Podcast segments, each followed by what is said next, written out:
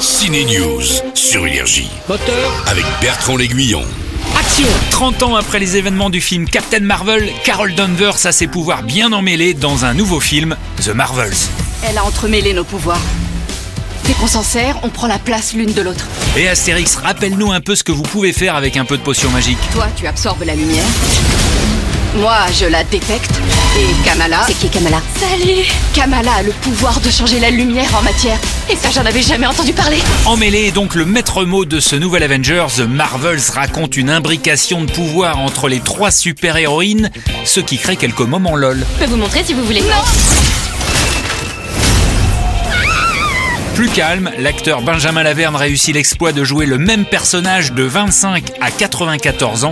Il s'agit d'un résistant, du créateur d'Emmaüs qui s'est battu toute sa vie pour lutter contre la pauvreté.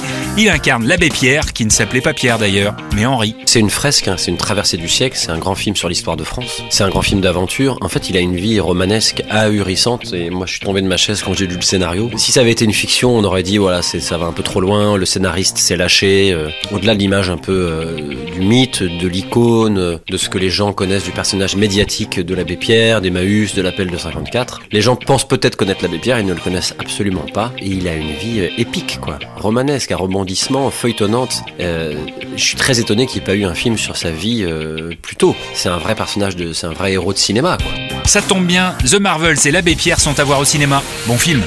Énergie. Ciné News.